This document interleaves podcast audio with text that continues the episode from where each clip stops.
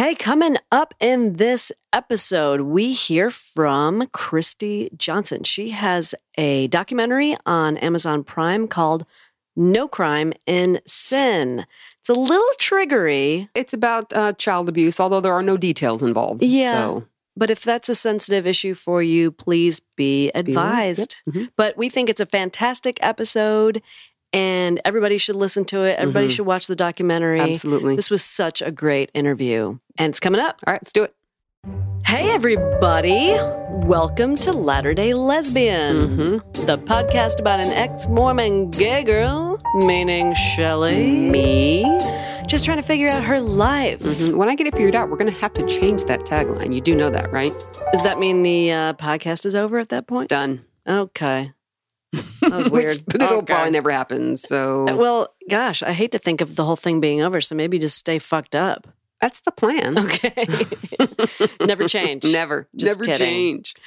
So we have a great interview today coming I up. do. Yep. I'm really excited to get her on. Yeah. But before we do that, I just I have to let the listeners know that um we had to get some stuff cleared up with Sister Fanny Fact Check. You know, Shelly, sometimes you just fuck things right up. Well, I did as I was at, true. Well, in my defense, you actually asked her a specific question, but um this whole brother of Jared thing and the Jaredites, it's so like weird and wishy-washy anyway. So basically Sister Fanny Fact Check gave us a call and just set us straight on everything. And so I think we need to give her Well, we were wondering if there were windows on the Mm, barges of the mhm. Jaredites. Yeah. Yeah. So we just need to clear that up. So uh, she shed some light on this whole discussion. So I guess without further ado, Here well, we you know what? We need to throw to a man first. Wait, were you going to try to introduce our next speaker? Because you Yeah, can't. You have to let a man okay. do it. All right. I've been corrected. Mhm, We are going to let Brother Ben mhm. introduce Fanny Thank you, brother Check. Ben. hmm Here we go. And now we turn the time over to Sister Fanny Fact Check. Brother Ben, thank you for attending and providing your authority and supervision because women meeting together alone without men causes lesbians. The Book of Mormon people, known as the Jaredites, are supposed to have come from a time around the Tower of Babel in the Bible, except for the Tower of Babel isn't in the Bible. Just like hell is not in the Bible, and Satan as the devil is not in the Bible, and shrugs are not in the Bible, but we pretend that they are. The story of human efforts to build a great tower to their own glory rather than the glory of God has been dated to around 2200 BCE, unless you count the church office building in Salt Lake City. Since the Jaredite boats were made within a generation of the tower, we can assume that they did not have Windows, since Microsoft only patented Windows in 1985. So the Jaredites had to use difficult, ancient MS DOS with floppy disks. This is how we know the Book of Mormon is true. The brother of Jared could not put windows in the barges, and there is no way on earth that Joseph Smith could have known about that unless he was a prophet of the Lord. You know, it's weird. I had no idea Bill Gates had anything to do with uh, the, the Jaredites. No, I didn't know that either. Um, but we Yeah. trust Sister Fanny. So Oh yeah, no, she would not steer us Mm-mm. wrong. No, never. Yeah, love, love the sister. Thank Mhm. you again, Sister Fanny. Fact check. Hope to hear from you again soon. The tongue. Before uh, we move on to Kristy, Mhm. do you want to do a foom pod? I Shelley? do, and I'll tell you why. Okay. I was going through my oldest son's room the other day looking for. That's not creepy at all. No, what was I looking for? I don't know. Car Weed? keys? I don't remember. Well, I did find the weed and I found the shrooms, but that's besides the point. I don't care. He's, Attaboy. he's free to choose. He's he's a nice kid. He's an adult. I like that. I actually like that kid a lot. He's a good one. just that one. I like them all, but he good. he is older, and so there's humor that can be shared, Mhm. and you know, I don't know. He's not just like stop right to his siblings. exactly. Yeah. Right. who didn't really do anything, but it's, you know, the feeling that someone's maybe on your side of the car seat. Yeah, even though there's only two of you in the entire middle Yeah, row, and you still like, want to bitch about uh-huh. it. He's looking out my window. Uh-huh, yeah. Mhm. Mhm. Everyone, close your eyes for the rest of the drive home. Don't Yeah. make me come back there. Yeah, Or turn yeah. this car around. Hey, Or whatever the, the things, things, that all the parents say. I don't know. I Don't don't have that slam the brakes and make you hit your Oh, face in the back okay. of the Wait, what? Um, mm. I mean, no. Not that that would No. never happen. okay. so the Foom Pod. The Foom Pod. And for those of you who are just joining us, because we had someone write on our Latter day Lesbian Facebook wall, someone please tell me what is a Foom Pod?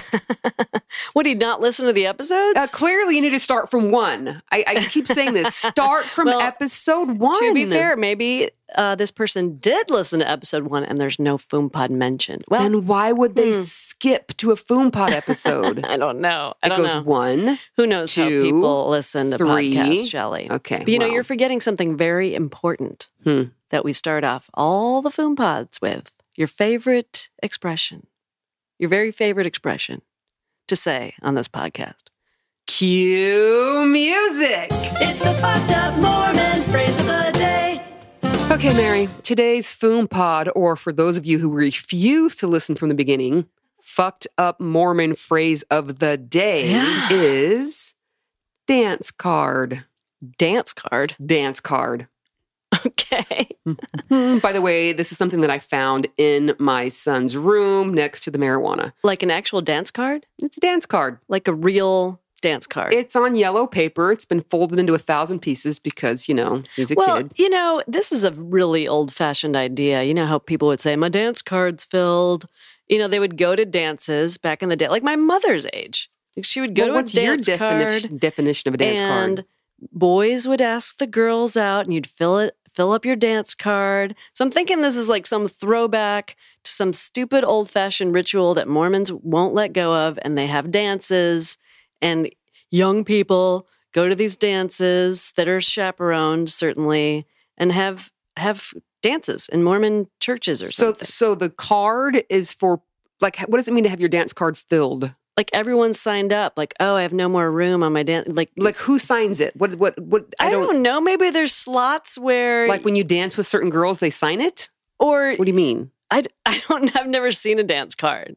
So, What, what would it mean if someone's like, my dance card's filled like with the there's low no voice? more. That's what you say to a boy you don't want to dance with. My dance card is filled, Yeah, so meaning it's I've all let full up. boys sign up to dance with me. I guess. Yeah. Oh my God. so there's no more room on the dance card because No, every dance no. is spoken for. Buzzer, please. Fine. What is a Mormon style no, no. First, I want to hear the buzzer. Thank you. Uh, so, a Mormon dance card is actually not anything that any young women get to sign. This is where you desire to go to Mormon youth dances, but you can't until you go and talk to your bishop. And the bishop will interview you and make sure that you're worthy to go to the dance. And then you have this card that has your name on it, what ward you're in, what stake you're in, when you were born, and the authorized signature of your bishop. Oh, so it's kind of like a temple recommend. Yeah, but to in go a to way. a dance. But this but this is better because it it reminds you of the standards for these Mormon dances. Oh, okay, sure. Um, one of these questions in the bottom right corner of it says, Ask yourself, would I feel comfortable with my appearance if I were in the Lord's presence? Because the Lord's it's like, going well, to no, the dance. I'm not wearing a fucking robe and sandals. Like that would be what would make the Lord feel comfortable. Sure. So um, here we go. Dance standards. Can I read to you some of these standards? sure, do it. Dancing can be fun Mm, hmm and can provide an opportunity to meet new people. When dancing, avoid full body contact with your partner. Do not use positions or moves that are suggestive or sexual Oh. or violent Oh. behavior or otherwise inappropriate. So no like freaking and like booty slapping. Uh huh. Sounds boring as shit. Yeah. Attend only those dances where dress, grooming, lighting, lyrics, music, and entertainment contribute to a wholesome atmosphere where the spirit may be It present. sounds really fun. Oh God, I know. Like, what are you going to go dance to like No Motab twerking. or like Josh Groban? Come on. I want to go and have it be like, I like big butts and, And I cannot lie. I don't think they're allowed to play that song. No Levi Levin. No. No. Okay, next one standards for church activities.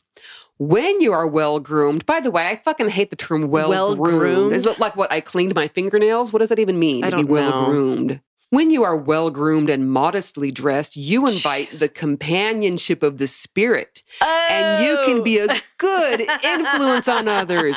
Your dress and grooming influences the way you and others act. Jesus was my date for this dance. Oh, God. well, ask yourself: Would I feel comfortable with my appearance if I were in the Lord's presence? That's that's actually in larger font. You can see it's in larger font here. I'm showing Mary the larger font. Okay, wow. there's more. Immodest clothing is any clothing that is tight, Mhm. sheer, or revealing in any other manner. Young women should avoid short shorts and short skirts, shirts that do not cover the stomach, and clothing that does not cover the shoulders or is low cut in the front or the back. Oh dear. Young men should also maintain modesty in their appearance. Okay, what do they have to wear? Like just a shirt say. and a pair it's of always jeans? picking on the ladies. you know what? It's like back in the 80s, boys would wear those cut off shirts, you know, like with the football numbers on them and shit. Uh huh. Anyway, young men and young women should be neat and clean and avoid extreme or inappropriately casual clothing, Mm. hairstyle, and behavior. Like, Wow, don't, that's don't all have, written on this weird card. Yeah. That's nuts. Well, there's more. There's a whole backside. um, Don't mention backsides. No, no, Mm-mm. don't touch the That's backside when you're dancing. I like big backsides and I cannot. right, Okay. okay. Dress standards. Here's for casual dress for the young women. Nice slacks, denims, capris. Denims? Is that a thing? Denims? Fucking Mormons. Can you sound any more dorky? Uh, capris or knee length shorts. Nice blouse. There's that blouse word that I Uh-huh. love. So capris and knee length shorts are allowed. Yeah, but when they No say knee shorts. length, that's like knee fucking length. I know of people who have brought a friend to a church dance with them. It's kind of iffy if the shorts are long enough, and they Uh-huh. have the girl kneel down, and if the short Uh-uh. doesn't come to the knee, they ask them to go home and change. True oh story. my god. Let's shame them. I can guarantee you, boys do not get shamed like that. Well, are they allowed in without knee if they have shorter than knee length shorts? well, The- boys the don't wear that. Yeah, okay. Uh, there's more. Nice blouse, the word that I hate. Shirt or top must cover shoulders, stomach, and back. No tight, sheer, or revealing clothing. This is for the casual dress dances, which there was like one every blue moon. Okay, young men, nice slacks, denims, there's that word again, or knee length shorts, nice shirt. No earrings, no makeup, no hats. Not for the boys though. Why they can't can a wear boy makeup. make wear fucking guy liner? Who cares? Guy liner. It's so stupid. I mean, th- that is clearly not written for the boys, that part. no, no, no. The no makeup is for the boys. What? Yeah, we're talking about the young men now. Oh, they're not allowed to ma- wear makeup? Right. That's written down? Yes. Because boys wear makeup? There's guy liner. Hmm. I think it looks hot on men. What about piercings? Are those mentioned? no no earrings. Are you kidding me? Okay, here goes best dress. Here's your Sunday best. I love this. Ready? This is Young- still for dances. Yes, this is for the women for dances, the young Oh. women. Dress or skirt must touch the knees. Mm. Leggings do not lengthen the skirt. Oh, in case they want to wear leggings underneath the skirt. Yeah. But the skirt still has to go to the knees. Do they get like a ruler out or I something? think they make you kneel down and make sure it kissed the knees. It's so stupid. Nice blouse. There's that damn word again. Shirt or top must cover the shoulders, stomach, and neck. Good. So That's like an entire fucking paragraph. The young women. Here's the young men. Dress pants, dress shirt, and tie. Oh, so they got to wear a shirt and tie to a dance. hmm Okay.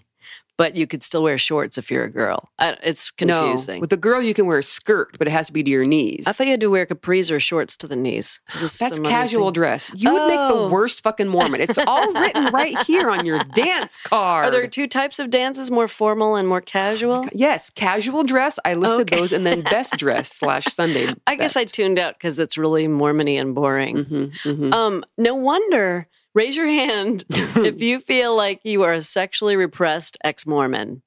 Uh, yeah, everyone's raising Everyone's raising their hand right now. Uh huh. Remember ahead. how we were talking about um, what age you under, you know about masturbation? Yes. no, we because you know I was raised super religious. oh, I didn't know what it was until I was a grown up. Right. I And- didn't do it till I was like grown, grown up, like Yeah, like yeah, in my yeah. 'Cause forties. it was taboo, right? Yeah. Yeah. So we have a really good friend Heather Vickery. hmm Shout out to Heather again. Heather. We're going to have her on Yeah. very soon, by the way. hmm She was laughing at us about not knowing anything about masturbation as kids hmm and how saying that, you know what, it's super normal as a young kid to touch yourself. Super normal to do that. I didn't know that. I didn't know that either because it wasn't normal in my household growing up. Mhm. Yeah. So, you know, when you're raised in these religiously oppressive environments, then your definition of normal, especially in terms of sex, is going to be really different. hmm Yeah. We were sexually repressed Oh, in for our sure. in our household. 100%. For sure. Yeah. Anyway, sorry, I digress. It's okay. We're moving on to the 2000. Let's see, that's right where the fold is. I think this is 2015 dance schedule. Okay. Has it changed much? No, this was just like the theme. So I don't know. I'm just, I haven't actually read these. There's a Disney theme, Uh. uh, a country western theme, a tie dye neon theme, Cinco de Mayo theme, Without margaritas. right? Mormon prom, which by the way, Mormon prom, they Mormon they throw so much fucking money at it. Really? Yeah, because they don't want the Mormon kids to go to regular prom because apparently it's just all parties. Mm, okay. Then there's a USA theme, there's a 50s dance theme, there's mathletes and athletes theme. Oh, God. There's the Halloween dance, a Christmas dance, and the New Year's Eve dance, which is Sunday dress. How many dances are there in a year? Um, Like it's 10 or something? A couple a month, it looks like, if I'm looking at it right. Wow. Did you go to this many dances when you were growing up? Um, when I was growing up, there was one a month where I lived because there wasn't a ton of Mormons. Yeah. Wow. And is this a way to just, you know, keep young people sort of in this supervised, sanctioned I mean, environment? I enjoyed going to the dances only because I really enjoyed dancing. But you know, compared to other dances that other places would throw, they were just very, very lame. hmm The music was so uh, like they couldn't have any kind of swears, not even "damn" in it. I mean, it was just. And I really do think that the DJs still use the same mix. Like I would get so sick and tired of hearing what's that Tin Roof song, "Love Shack." Oh, yeah. No offense to the B 52s. No, none, none at all. Anyway, they were just kind of lame. Okay, Huh. the last thing conduct. Treat others with respect. No profanity, alcohol, tobacco, or drugs. No full body contact with partners. Oh, that's no fun. know, and no suggestive positions or moves. huh. hmm There you go. So that's your dance card. And uh, my, I'm kind of laughing at this because my kid has his name on it and his signature, and it's just all chicken scratchy. Um, and I look at this and I'm like, wow, we were Mormons. And Yeah, I- you were. It sucks. And I will hang on to this because it cracks me up at how ridiculous it is. So there you go. That's your Foom Pod, and you failed. Dance card. Wow. So harsh. I mean, I didn't know that you had to go see a bishop to get a card to pass a test or whatever the Well, fuck Well, no, and that's do. what it is. Don't to they say- question you? yeah, make to make sure, you're worthy. Yes, and make sure that you understand all the rules and regulations, and you Uh-huh. promise to blah blah blah. make sure your pants go down to your knees or your skirt goes down to your knees or whatever the hell. Something mhm. about knees. Hmm Well, that was special and enlightening. Did you enjoy it? Um, I really did. Good. Not really. Let's take a break. Good idea. And when we come back, we'll get to the interview with Kristy Johnson. Sweet. I can't wait. Okay, be right back.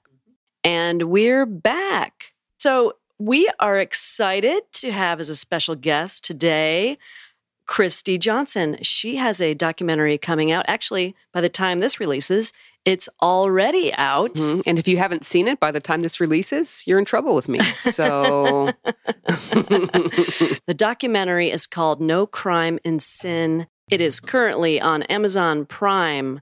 Uh, Kristy, my question is Are you related to Shelley Johnson, Oh, who is God, the here we co go. host of this podcast? so okay, Kristy, I, you need to be aware of something about Mary. If she, so my name, my my maiden name is Johnson, and I'm sure there's been like 12 billion Johnsons since the beginning of time.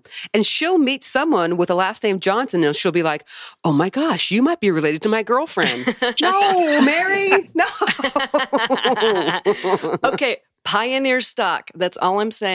Pioneer okay, stock. fine. Are you are you Pioneer Stock Johnson, Kristy? Yes, actually, I am on my dad's side. Um, our family goes all the way back to we. We actually have a, a ward list where my great great whoever uh, Gerald Smith Johnson is in there with Joseph Smith and Brigham Young and a couple of their wives, and then they went to Missouri together, and then Brigham Young had my. We'll call my great grandpa. How's that? Okay. Grandpa bring over some some pioneers and so he actually was a pretty big guy in the movement with bringing people over here to utah and when he did um, settle here he became a huge marshal and he worked with brigham young so that's where my family line does come in through my dad's side is it's really big with the church and its beginnings I see. So my Johnson lines are Joel Hills Johnson and Benjamin F. Johnson. Is that your line? oh it might be oh my goodness Mary, this might be the first I'm one. so excited. well, okay, cousin, let's do this. we, need, we need to order up a DNA test right now. well, either way, regardless of whether you are actually related or not, we are excited to have Kristy Johnson as a guest today on the podcast. Kristy, tell us about your documentary, No Crime in Sin. Well, it's the story of my siblings and I, and how you know we, we we went on a journey to go meet up with our father. First of all, let me back up a little bit. Um, I come from a, a family of six kids. My dad worked for the church education system, and he taught at BYU, and so he was with them for the church education system for about 23 years.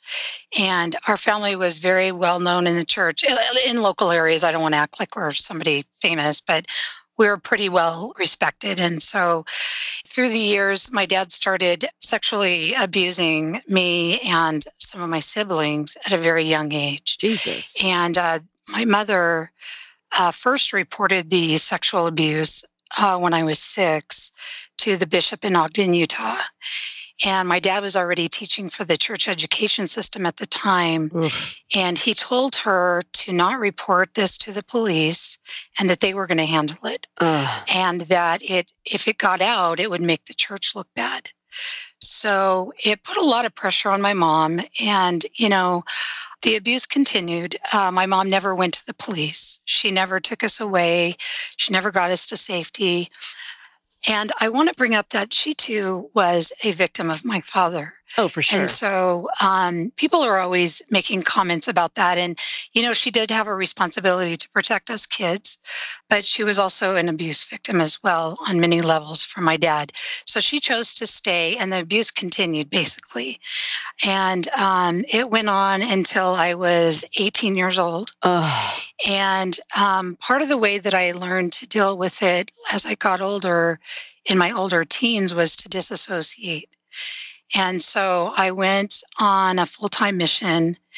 And it was when I was on my mission that we heard during General Conference, when we were watching it by satellite, President Hinckley got up and, and gave a talk about child abuse and how something about if you're a victim of it or you're a perpetrator, you need to go see your bishop. Now, we had already reported to several bishops throughout the years of the abuse. I had even talked to uh, my bishop out in California when I was, I think, about 15 and let him know what was happening. We would always get like the same thing, like, oh, well, we'll work with them, or oh, I can't believe that, or, you know, and we never thought at that point to ever go to the police. Of course not. And so when I was on my mission, all this kind of came back to me during this talk. I had gone into the bathroom during that talk at General Conference and I kind of had a little breakdown and everything started coming back to me. And I was leaving for home in about a month. And so I never told anybody until I had gone home. And basically, I found out some further abuse was going on with my other siblings. Ugh. And uh, when we went to the church again with my mom this time, we all went together, and uh, the stake president did not believe us and treated us really bad. Jeez. And at that point, I knew nothing was going to happen again. And so we went to the police ourselves. Good. Good. And that was in 1986. So go forward several years. We turned my dad in. The police never picked my father up wow. and they never questioned him. He was never brought in. Oh, In fact, all the police reports have now gone away. Our reports of social services with the state have all gone away. Uh, victims witness with the courts paid for our counseling. All those records are gone. There was this kind of big cover up that happened. So go forward years from now, and it's in 2015, and we're taking care of our mother who's now dying. And so four of the six siblings are taking care of my mom. And I was with her around the clock, and she opened up one day and said, You know, I need to tell you some stuff that's going to anger you, and I need you to promise that you won't get mad at me. And so I promised her. And then she started going into detail of all the abuse that my dad did to us. Wow. Like, especially when we were really young, and talked about the different houses and the different people that she personally reported it to, Hmm. which was a lot more than I was aware of. And at first, I was very angry with her because I thought, wow, you knew all this time, Ugh. and yet you never got us help or got us out of the house. Mhm. And I started yelling at her, and um, she said, "Hey, I thought you promised you wouldn't get mad." And she was dying. Um, she only it ended up her having three more days left, Oof. and so it was during that time period uh, where I was having a really hard time looking at her, knowing that she knew all this. God, yeah. Um, I took some time and I called my other siblings that weren't there yet, and I told them the truth about everything. And then I just prayed to Heavenly Father to let me look at my mother as a child of God at this point instead of as our mother. And we were able to take care of her, you know, as she died. And that turned out to be this extremely spiritual experience Mhm. of one, humanity, but also me seeking answers as to like, what the hell, you know, Yeah. um, how many people knew what was going on. And so that created this thing with my siblings where we decided we were going to go see my dad who lived in Lehi, Utah Whoa. and we were going to ask him some questions because my mom had divorced him in 87 i believe and he had remarried and married one of his students and they made a life for themselves in utah and he had had this great life and owned homes and was very happy and uh, we were not so four of us siblings called our father we set up a time and then my brother kevin uh, passed away Oh, so sorry. um, five months later after we buried our mother out of nowhere. Mm. Um, that was really hard because he was the one who wanted answers the most. And so that left me, or Kathy, Kim, and I, we got in touch with um, Restore Humanity in Utah, who asked us if we would be willing to talk to some filmmakers. And um, so we all talked about it, and we ended up coming to Utah with our dad's permission to meet with him. And he also agreed that we could have cameras rolling. We didn't want to be secretive. We were going to meet with him either way, but he agreed for us to have cameras. And that's how the story begins Wow. the film. That is an amazing story. And I'm so sorry for what you and your sisters and your family had to go through. I can't even begin to understand the pain and anger and feelings of loss that you and your family have gone through over this this entire thing. What so many thoughts and questions running through my head right now. Why does the church allow for this cover up? I mean, I know that this is not an isolated case, and I'm so inspired, and I'm really glad that the story is getting out there for everyone to witness this and to understand what is happening. This sort of thing is continuing. Why does the church protect the perpetrator? Well, I believe that their main reason is because of liability and because they don't want the church to look bad. Oh, yeah. which doesn't make any sense because like you said there's pedophiles and these you know these people that abuse children in all walks of life in all sure. religions in organizations and what i'm trying to understand is why are we covering it up? Because it's being covered up in the catholic church baptist everybody's covering it up. And that's the thing because it's not a reflection of the religion right? Because the mormons don't teach abused children. So it's not like it's part of their doctrine. But what is really weird is across all these, you know, lines is that everybody's covering it up. Mhm. And I the only thing I can think of at this point is in my research is that they don't want the church to look bad, but the bottom line is money. Always. They don't want to pay out or to say that they had any prior knowledge of these guys that were hurting children. And they don't want to to pay for it or admit that there's a problem, which makes them look worse. Hmm. Because if the church would just step forward, like I asked in our news conference in June 28th, 2018, I, along with our attorney, Craig Vernon, and my brother Kim, I pled with President Nelson as the new prophet. And I said to him, please, like, if once, if anybody is a victim of sexual abuse, or if you know of sexual abuse that is happening, please tell your members from your pulpit, from General Conference, please tell them to go directly to the police oh, and Oh, let yeah. the Mormon church be the church as the example to the world that they're not going to cover it up. Like to let predators know, like, you're not going to find safe harbor here. Our children are our priority. It should be. And, you know, you can help people that have these kind of problems that are in treatments, and bishops and all these guys can visit them and love them and, and do whatever they need. But they need to go through the criminal justice system, and the church needs to step out of the way and not take it on as, you know, they're trying to deal with just the sin. Well, that's fine, deal with the sin of it, but also get out of the way so that the police can come in and do their job yeah, absolutely. Protect the kids. because if if you're looking at this guy let's say a guy comes in or a young lady and reports that her dad is raping her right and you're best friends with this guy right your kids play ball together it's going to be hard for you as a bishop to believe it right so you need to just automatically if that's told to you call the police and Yeah. step out of that position so that you're not taking on law enforcement it's not your it's not your job yeah. to to cover up crime whether you think that person is being set up or they're they're guilty it's the church needs to step out of that arena it's not theirs to deal with Yeah, I completely agree. And you're right. I think when bishops uh, potentially are your friends, then it's going to be challenging for them to be uh, impartial in that situation. And we've seen what happens. And, and I watched the documentary and I saw that your father, over a period of time, was absolved within the church. yeah he actually was you know because when we turned him into the police the church was very angry uh, with my siblings and i God. and said look this is a church matter why did you go to the police and of course you know you know how i answered that and I was pretty upset. But they ended up because it was getting out there, they were forced to hold a trial, a church trial, Hmm. and so.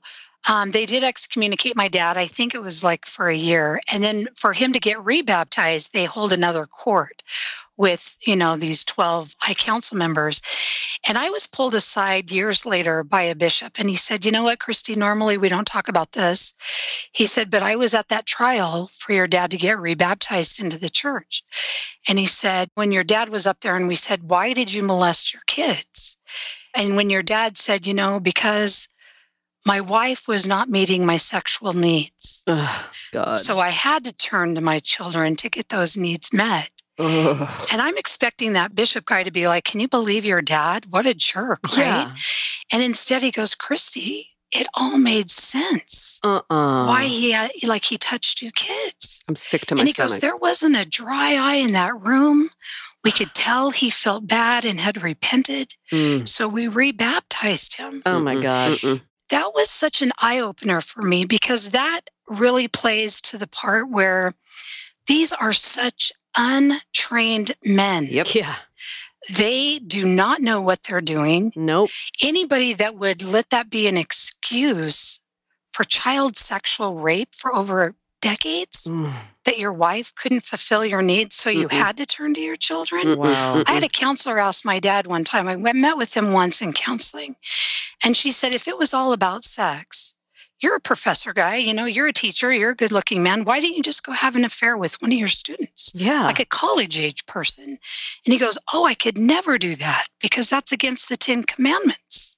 Okay, if I am short on cash and can't pay my rent, let's say, I don't go hold up a convenience store because I know it's against the law and it's not right. Personally, that wouldn't feel good because I am now making it the cashier's problem to pay that back or I've shorted the store, which is not the right thing to do. There is a moral and ethical principle that doesn't have to be taught in church for people to understand what's right or what's wrong. And so for your father, and I know it's personal because it's a family member, for your father to think it is a better crime to abuse and rape my own children than to have an extramarital affair, I I don't understand that. And I also don't understand why the church members and the bishop can feel sorry for him. And there's not a dry eye in the place on his behalf. I don't understand it. I wish they would put laws in place that if you're a member of clergy and someone reports a crime, you turn them in, period. But they have this shelter of, I don't know, whatever the thing is called, where they can keep it uh, secret. The clergy exemption. Thank you, clergy exemption. But again, they. the fact that they would side with him, like, oh yeah, well, you know, he didn't get enough from his wife, so he needed to go. We we, we understand, yeah, like It's that. called self control. Take that to a judge. A judge would be like, "What the crap is wrong with you people?" He'd probably throw all of them in prison. This is just baffling that men that are in charge in the Mormon church with no training get to handle situations like this and decide, you know, who gets found out, who gets moved to a different ward. They have no training and they're not inspired. And this make, this takes me back to when you were uh, we were trying to question like why do they do this in the Mormon church and not just the Mormon church. Uh, uh, you know, most churches have this issue. I think a lot of the problem is that especially within the Mormon church when it's preached that these men in authority above you they have the priesthood so they have this they have this conduit to god you know they're being inspired they're good men. They wouldn't be called to be a bishop if they weren't a good man. They wouldn't be called to be a stake president you know there's this discernment that happens that only good men rise up the ranks. And so if it gets out that these good men who are not good men that rise up the ranks that, that actually no one had the discernment to say, oh, this dude's a pedophile. We probably should not make him bishop. Like they don't want that to get out that this whole mantle of the priesthood that supposedly gives them the discernment, it's it's bullshit. And it no comes one's down helping from on anyone. high. No one's helping Yeah. anyone. Yeah, it's and so I think the church would be so much better off to be like, you know what? We mess up all the time. We are actually not inspired half the time. We're, We're, all just sinners. yeah, we're just trying to fill spots and we got that one wrong. And dude needs to go to jail and we will not stand for this. But they just won't. There it's just this pride of we are the one true church. We are the only ones with the priesthood. Right. Infuriating. Well, the thing is, they take their own personal feelings. And here's the thing like you had mentioned that my dad was completely absolved, and he was. In 2007, see, I kept in touch with my father for one reason because I wanted to keep an eye on him. Smart. And I remember calling him one time and I could hear kids in the background. And I said, Dad, are those children in your house? Now, keep in mind, when Uh-uh. they rebaptized my dad, they put an annotation on his church record, which means that he, they showed that he was a danger to children. So their promise to everyone is that if there's this annotation, he'll never be able to be around kids. He'll never work with children. You know, he'll never be allowed to be alone with kids, that kind of a thing. The church actually takes that on. So that's interesting in and of itself. So he's got this annotation. He moves to Utah. I call him. I hear these kids in the background. I said, Dad, are those kids? And he said, Yeah. Um, Ah. my wife is a primary teacher in the ward, and she brings her kids over, her primary kids over, and we have little parties for them here Ooh, at the disgusting. house. Now, even with my dad's annotation, they've got him back on the High Council in Lehi. Okay, all during this time period. So I'm hearing these children, and my dad's telling me that his wife, as a primary teacher, while he's still got the annotation, is having these parties at his house. So I call his stake president and I said, Hey, this is Kristy Johnson. My dad's one of your high council member. Are you aware that he molested his children? He said, Yeah, of course. And I said, Okay, um, are you aware that as we speak, there are primary children in his home with him and his wife? And he said, Yes, I'm one of his neighbors. Ugh. He goes, Kristy, I believe in your dad's repentance. And I said, Okay, why do you believe he repented? Why do you believe he's totally fine? And he goes, Kristy, because he reads the scriptures every day and he goes to the temple like once a week. Wow. And I said, like they all do. President, he did that for the 12 years. He was sexually assaulting me. Oof. And I said, So that's what you're looking at? And I said, Please don't let him have these kids over. And he's like, Well, I would be more worried about, you know, you getting help and counseling. And it sounds like you're a nice person. I hope you're still active in the church. And oh God. so he didn't want to talk any further about it. But that was all allowed to go on, even with them knowing. So in 2007, we found out that the church removed that annotation from my dad's church record. We don't know why they did that. He was already in high calling, so that didn't stop him from getting callings. So my fear was what if he reoffended? Yeah. What if one of those primary kids got hurt? If the church has a knowledge that he's a pedophile and it's on their records and they know that and they're having church little parties with kids, then that makes the church liable. Mhm. Interesting. If there's another victim that came forward, that's why I think they removed the annotation from his record. That's just my personal belief. Things say they didn't know. Wow. Well, you know, it'll be interesting to see with this documentary out if anyone reaches out to you with that complaint, you know, or like, you know, me too. That that'll be interesting to find out. It's heartbreaking to think that the church uh, not just allows it but con- condones it. it. It's heartbreaking. It is. It really is. And I was down at you know the state capitol having a private meeting the other day because I wanted to find out if this this leader what his feelings were about the mandatory reporting law in Utah, but the clergy exception, because, you know, as you know, Angela Romero, who I love, has put forward a bill, is working on it to remove the clergy exception, Hmm. um, which would mean that anybody, even a perpetrator that goes in to the bishop and confesses to, you know, let's say rape of a child, the bishop immediately has to report that to law enforcement. Well, good. But I asked this gentleman, who obviously is a member of the church, I asked him, like, how do you how do you feel about removing that? And he goes, Kristy, you're talking like years of, you know, it's always been this way. So you know, what? you there's that client, that clergy privilege that we have to honor because what if oh, that God. perpetrator, just what if he wants to repent? Like we can't give him that opportunity. And I said, that's your first concern? Dude can repent from behind a jail cell. Exactly, because it doesn't do them any good either in the repentance process if they're not being processed through the criminal justice system. If you allow them to just confess it and move forward, they don't get the help that they need either. You're doing a disservice to them as well if you really believe in what repentance is all about. For sure. That's true. I also, you know, because I watched the documentary, and one thing that struck me, uh, and I'm not, I don't want to, you know, throw spoilers out there for everyone who's going to download, but when your father started getting emotional and tearing up and telling you how hard it was for him, that he had to pray every single day and he was begging, like how hard it was for him to repent. And to me, that is the first sign that he isn't repentant. He's still worried about how he feels about everything. And that just made me furious to see him almost get on your case, like it was kind of your fault that he had to repent for a year, you know? Yeah. And you could tell even further along as the movie went along what he did the day after we left to show someone that kind of love and mercy and then have them turn around and do that Mm. was proof enough that that we had wasted our time. I mean not Mm. wasted our time, but it was an eye opener to see that when you are coddled like that from an organization, he really thought being excommunicated was the worst thing in the world. And the worst thing in the world should have been him serving time in prison Mm-hmm. because that would have been a wake up call to him. But he'll never, because of the statute of limitations, that's never going to happen. Yeah. And, you know, one thing that struck me was, is I think the way the church conditions women to coddle men as well, because uh, you played a snippet of a, converse, a phone conversation you had with your dad. And I think that was when he was first telling you, gosh, it's been so hard on me. And, and then I felt in your tone that you were very comforting and nurturing to him on that phone call.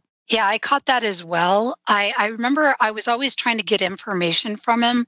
So I tried to be kind to not, you know, I, I, I still do have a weird kind of love. Mm-hmm. You know, it's weird, you know, being a victim, but, you know, it's your parent. And I did, not in a weird way, but just as a human being, I love him. It's complicated. But it's weird to try to work that out in your head. And so when I did hear that conversation, I remember thinking, God, I'm so kind. It's you're right. It it was almost like feeling like bad for him in a weird way. And I remember being very physically ill after I'd get off the phone call Yeah. um, at different times with him, um, thinking like, ugh, that did not feel good. Yeah. But yeah, there was a part of me that was always trying to get information and be as kind as I possibly could. Yeah.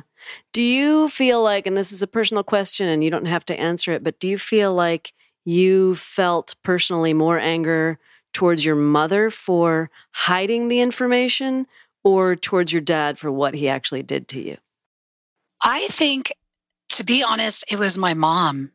Huh. I, I think because she was the safe adult uh, or the adult that wasn't doing that kind of abuse.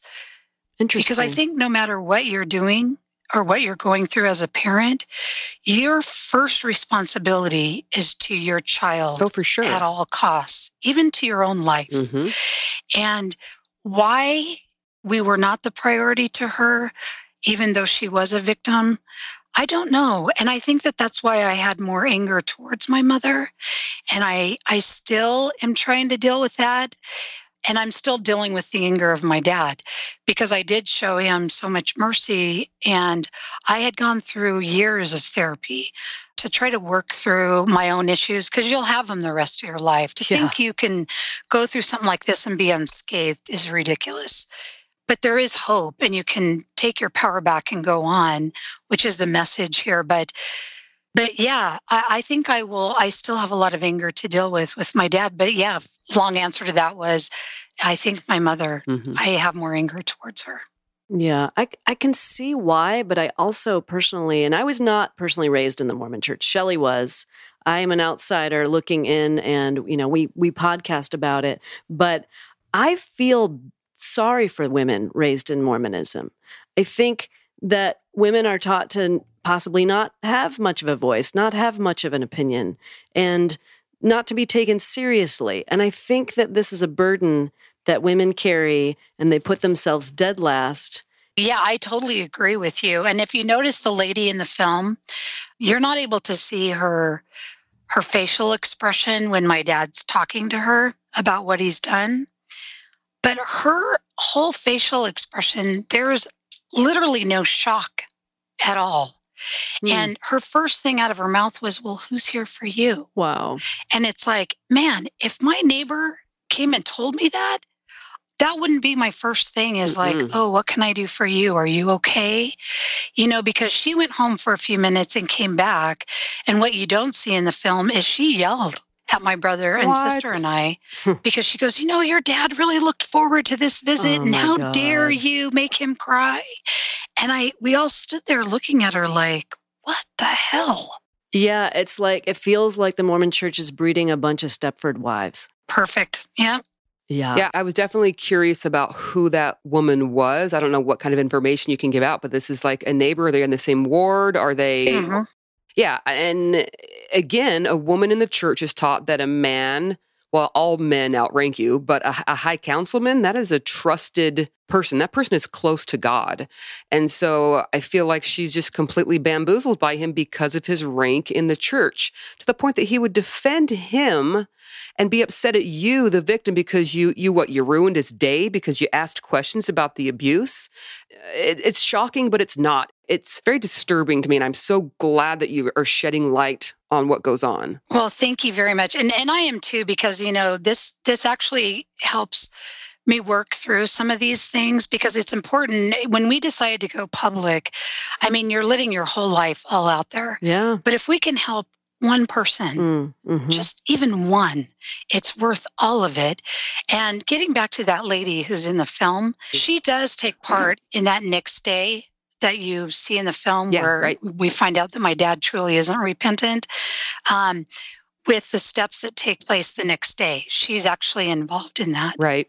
So that tells you even more about who she is. Yeah. And again, not wanting to spoil, but I was just shocked that she would go along with it, you know? Yeah, Yeah. So it's not just men in the Mormon church who are covering up abuse, women are going along with it too. Well, the women are covering for the men because the men are above them. And I, I just see this over and over. You know, my mom, I didn't have near the kind of abuse that you did. I don't mean to compare myself at all, but there was abuse in my home as well. And my mom didn't want to do anything about it because it would make the family look bad. And my dad was in the stake presidency and you know, no one wanted anyone to think that the Johnsons had anything going on. It was this, we have to look good. And my mom took part in that. And I grew up my whole life, probably like you, feeling like no one's standing up for me. My mom's not standing up for me. Who's going to stand up for me? And, you know, it just is this mentality of you defer to the man, you defer to the man, and the, and the men call the shots. And there's so much power in being a woman. Women need to tap into that and realize I don't need to answer to a man. I don't need, and I'm not a man hater, by the way. Neither is Mary. We love men, especially gay men. okay. There's a long story about that. It's pretty freaking hilarious, by the way. Um, you know, I'm gonna I'm gonna tell that story because it's funny. Oh, that how gay men love you? No, so okay, this is a little. Well, yes, they do, but here's a here's a side story for you, Kristy. So we met a listener of our podcast through another listener, and she's a, a lesbian woman and she That's redundant. Sorry, term. I know. She is a lesbian. you don't need the woman part when God you say the it, lesbian Mary. Okay, part. she's a she's a lesbian. I said she, lesbian, and woman. Just so we're clear, female. Okay, right. uh, and she does karaoke at this bar.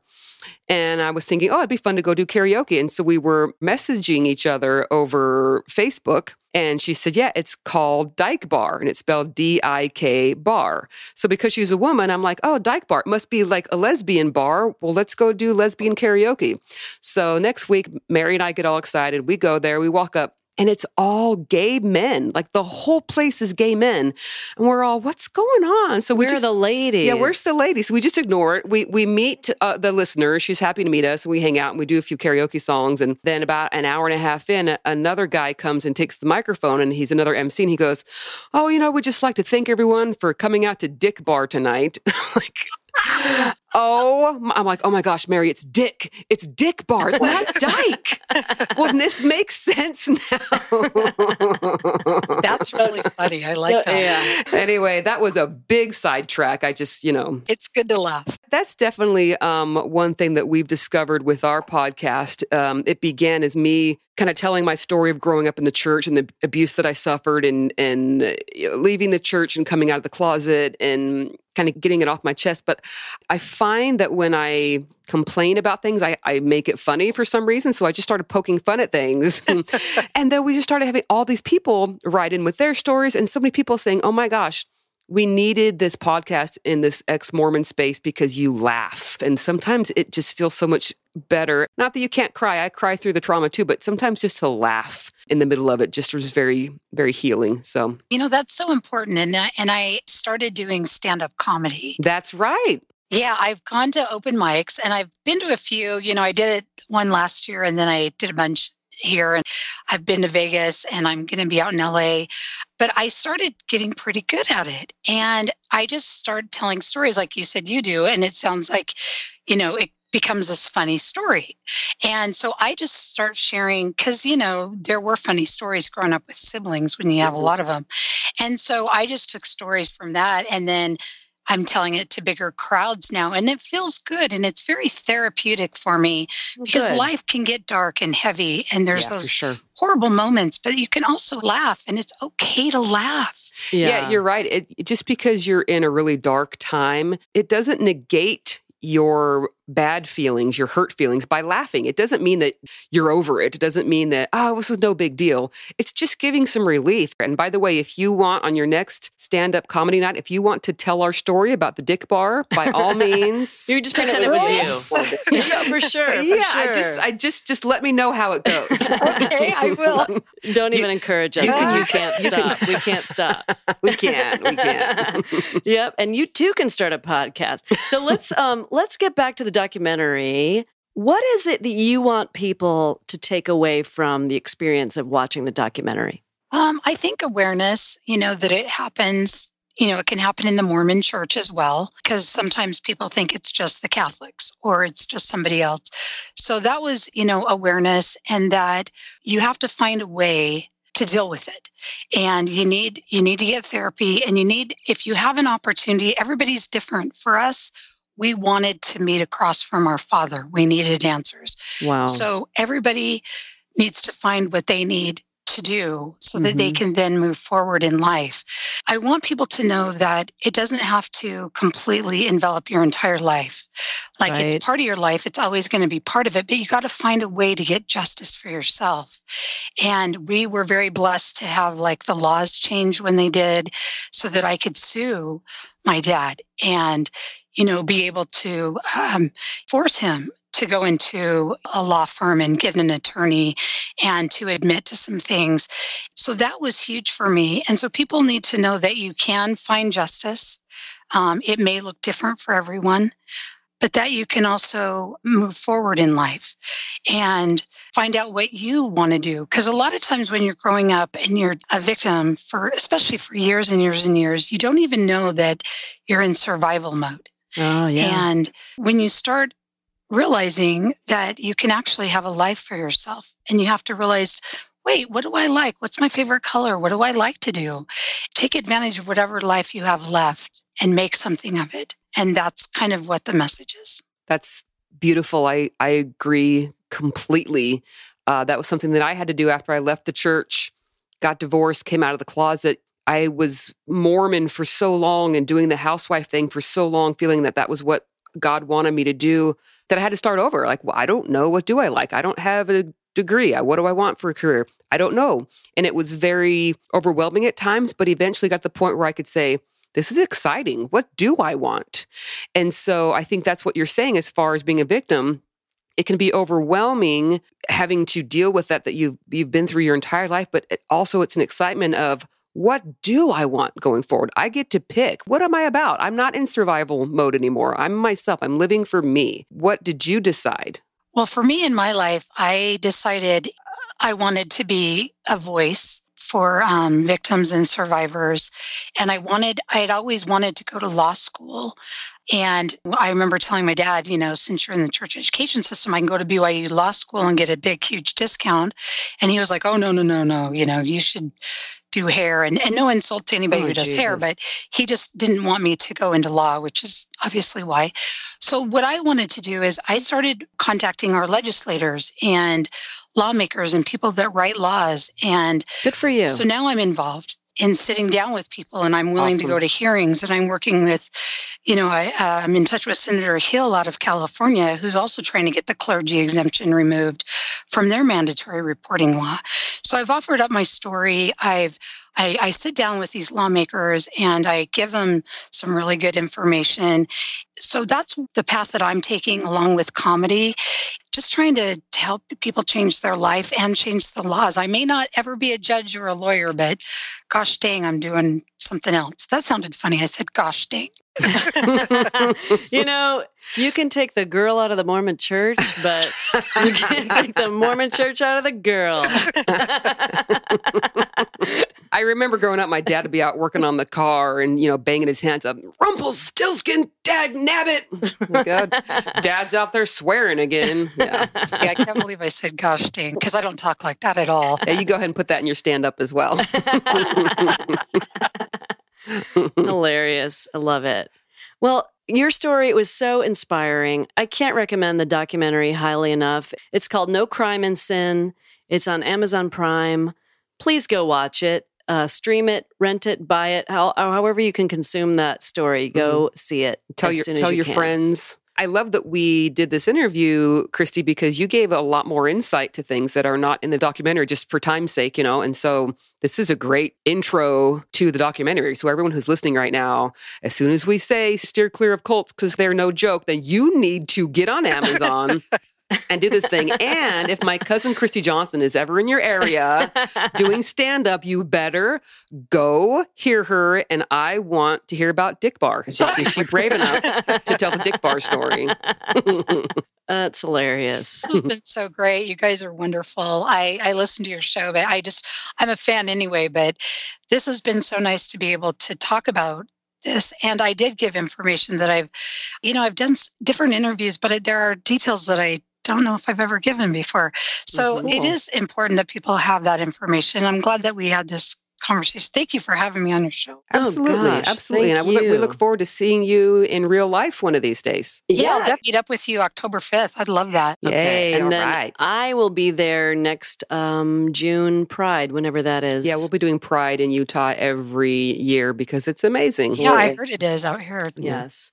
Well, Kristy, thank you so much. This has been fantastic. Thank you. There's a lot of feeling in in this documentary. It's not just like a boring World War II kind of thing. It's it's Not not, that there's World War II anything wrong with documentaries are boring. I'm sure I just offended like 13 people, and I'm sorry.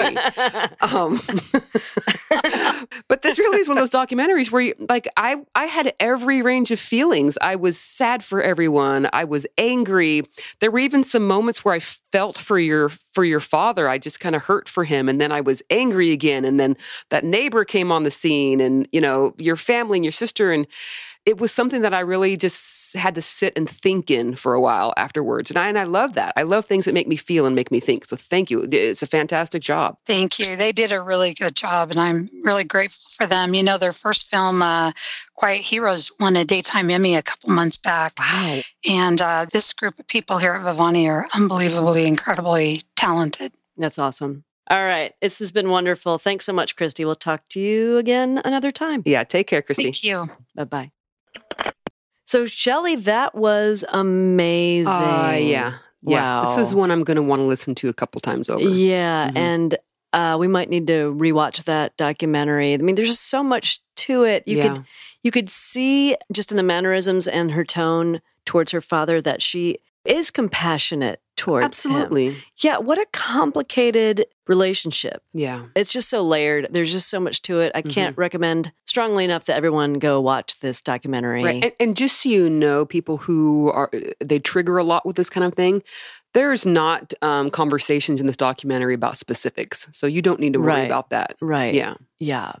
Uh, it's just really eye opening and Mhm. great for people to be aware of. Yeah. So please watch it. Once again, it's called No Crime in Sin. It's currently streaming on Amazon Prime Mhm. Video. Mhm. Well, I guess that's going to wrap it up for this week. That's it. yeah, special thanks to our guest, Kristy Johnson, Mhm. for sharing and being vulnerable and putting herself out there. I mean, that's that's a risky position to be in, and she is super brave. She sure is. And that's how you help others. And that's how you get things changed Yep. by risking vulnerability. Yeah, Absolutely. for sure. If you're putting putting yourself out there, Mhm. that's how you do it. So thank you again to Kristy and for everybody listening. Appreciate that. Until next time, remember steer clear of cults Mhm. because they, Shelley, are no Joke. joke. No joke at all. Talk to you later. Bye bye.